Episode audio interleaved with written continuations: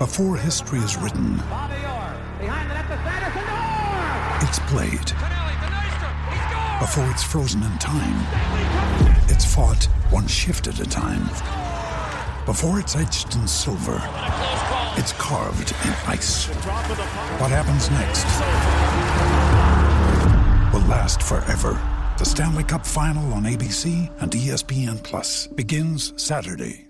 Want to witness the world's biggest football game? Head to i can win dot com dot a u, predict Australia's score with a crystal ball, and it could be you and a friend at the FIFA World Cup Qatar twenty twenty-two semi-finals, all thanks to McDonald's. Maccas, together and loving it. T and Cs apply. Joining us right now, I think he's just hopped off uh, some wonderful machinery up there.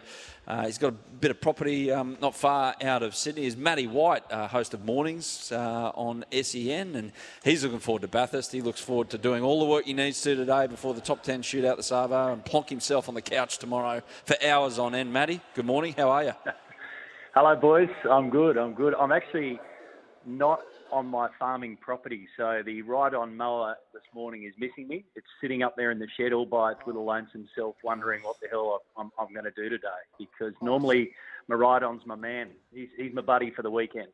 Oh, so you're at the, the, the beach uh, beach property, are we? Are we, mate? There's multiple properties. You own them all up the coast. Just a little shack at the back of Narraweena yeah, for Matty White. Just, no, a little, just a little eight-bedroom shack. You're at, yeah. No, I'm not far from you, Finchie. I might come down and say good day. And just I'm going to come looking for you this afternoon. Oh, dear. Uh, Whitey, what's your big... Um, seeing you spend a lot of time, you know, looking after your uh, your outdoor areas, yeah. what, what's your big tip? Give us a tip for the Mowers Club.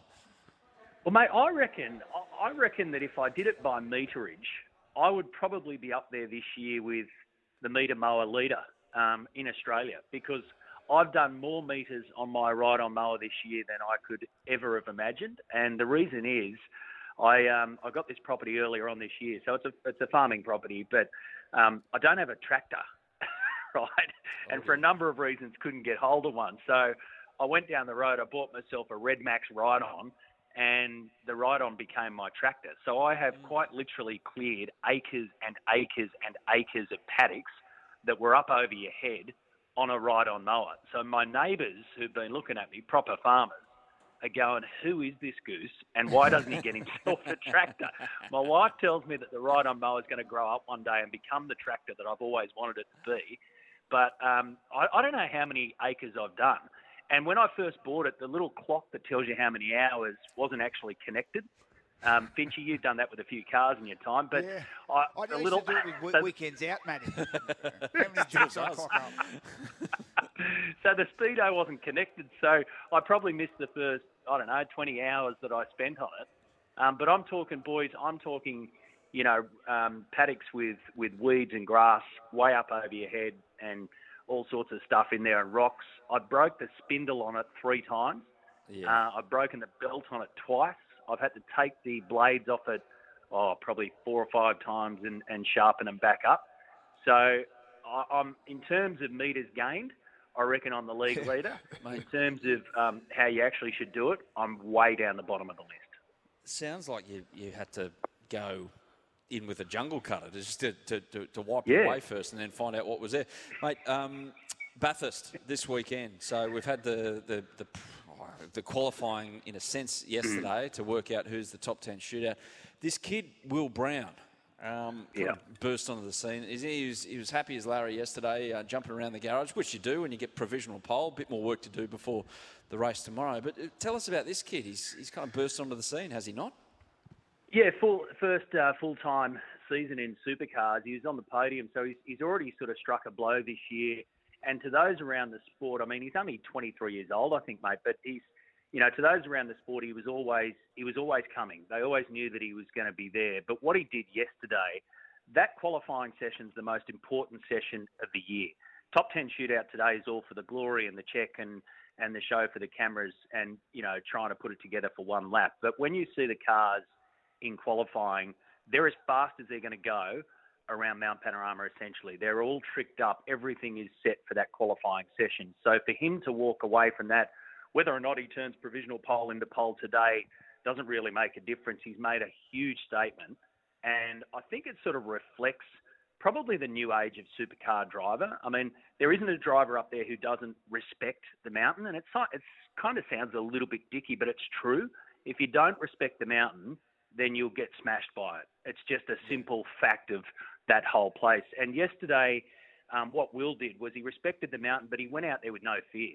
And he actually said to his to his engineer, you know, I'm going to go balls out on this one. I'm going to dig deep. And you have to do that. Now, it's one thing to have a good car. It's one thing to know what you're doing up there and, and be on the right lines, et cetera, et cetera. But at some stage in that two point one three kilometres, six point one three kilometres of a lap, you're going to have to go balls out, and you're going to have to take a really deep breath and go, if I don't push it here, I'm going to be a tenth off. Now, he did that all the way around. So an extraordinary performance, and he should be happy because he's kind of tamed it in the fastest session. He knows he's got a quick car. Um, he'll be there probably at the end of the day. Now it comes down to, sure, if he can do it today, he'll get the glory. But if he goes back out there tomorrow and the team can get it right, and Erebus know how to win a, win a Bathurst Uh, race, they did it with Davey Reynolds in twenty seventeen, then he could well end up at the top of the tree tomorrow. But there's a long way between now and then. Matty, took from your point of view, you know, you've, you've been around a long time from Ironman to, to rugby league games, and run me through the preparation of a Bathurst, commentating a Bathurst one thousand. Like it's, it must, you know, by the end of it, you must be absolutely physically and mentally drained. Run through the preparation, because it's... It's non-stop, and it's all day. It's not eighty minutes, you know. They're not like they're going to yeah. be try scored, or it's not going to be a video ref where we can have a breather, have a bite to eat, get a drink, you know. There's none of that for you. How's your preparation for it? Because it must be draining because it's such a, a, a big event. Yeah, well, for many years, Finchie, it was just myself and Crompo in, in the box. So it was just the two of us, and really we'd only have the ad breaks off. Now, if you think throughout the course of an Ashes, of a test match, you know, even back in State of Origin when, when big Daryl Eastlake and Ian Maurice were calling, they'd often switch halfway through a game. Whereas it was just myself and Cromley for, what, six and a half hours of racing. Now, that's just the race. So you start your day normally on a Sunday at about, we used to go on air at, say, seven o'clock, I think it was, but we're already on air Friday. We're already on air all Saturday. And then you're there at the track at five o'clock tomorrow morning in the pitch black, and you hardly get any sleep. So you know it's going to be a long day, and you're normally on air for three hours before the actual race starts. So by the time you get to the race, you're kind of, you're kind of stuffed, but the adrenaline kicks in, and it doesn't feel like six and a half hours. There, there are times throughout a Bathurst race, and I can't tell you how many times Neil and I have sat there, and their race might just be ambling along. Nothing's, nothing's really happening. And I, I can't remember what year it was, but especially one year, we both looked at each other at the same time. We were in an ad break, and we went, this is about to kick off. It's about to kick off. You could just feel it. And all hell broke loose for the next couple of hours, and it was just amazing. The incredible thing is, and I was only telling somebody this the other day, I don't know if this is just me or my capacity to deal with things or how my mind works, but I can get to the end of a Bathurst racing commentary and call one, two, three across the line, been calling it all day, and go outside, for instance, you know, go to the go to the loo or whatever, and you could bump into me and go, hey, mate, I missed it. Who finished first? And I would seriously, don't, I, I just seriously sort of drop everything for about two minutes. And I'd, yeah. I'd probably look at it and go, mate, I can't remember. And it would have only just happened. So I think there's an enormous amount of adrenaline. Was leading and then you forgot it. one hundred percent. In the, in, mate, one hundred percent. Yeah. Like, it's a really weird thing. You'd stand there and you go, holy cow, I've just forgotten everything. But it was, I think it was my process of, of then moving on to the next challenge, which is then hosting and continuing the afternoon.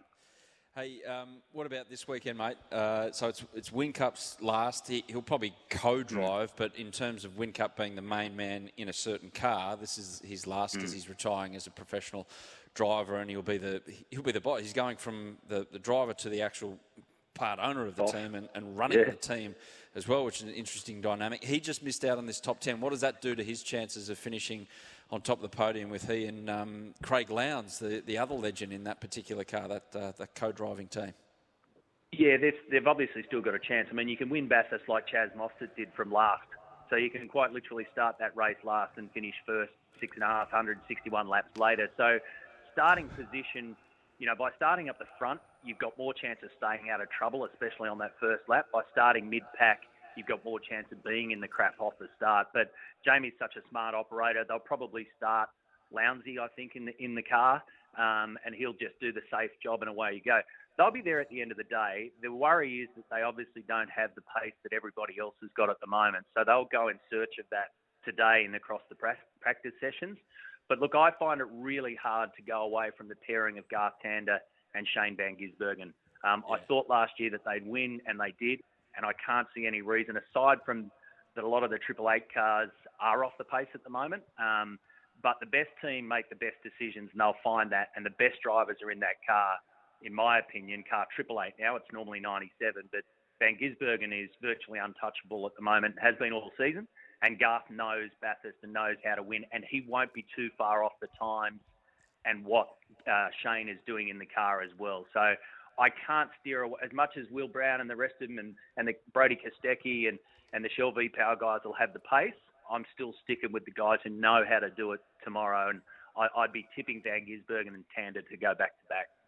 Matty, just, just quickly, with, with the driving, for a novice like me who obviously enjoys watching it but doesn't know the finer details, how do they split the laps, who's driving, how many they do? It, does a certain driver have to do, is there a certain amount they have to hit or target they have to hit? How, how does how does it all unfold? Yeah. One driver can't do more than two-thirds of the race, so there's a certain amount of laps. There's a minimum amount of laps that you can get your co-driver to do, mate, so that's what they'll do. Yeah. They'll work that out in shifts, and basically you want to you want to work it out so a lot of them do what you'll hear tomorrow as a double stint.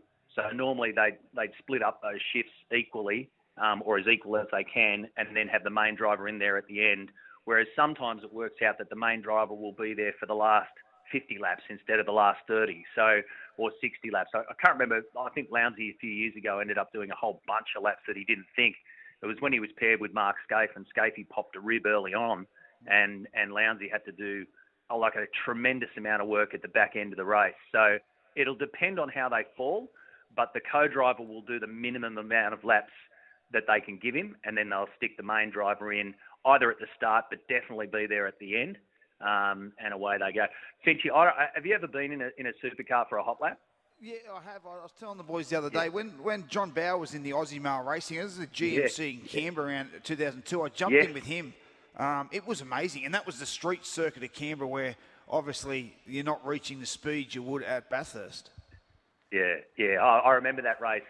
And it's incre- I'm, I'm glad that you did it on a street circuit because it's probably scarier because you yeah. can see all the concrete barriers exactly. closer. But it's it's a terrible working environment, the supercar. I always say when you're trying to get in the thing alone, um, I always say, think of this. Put a helmet on, go and stand out the front of your house, run full speed at your letterbox and try and dive into it head first.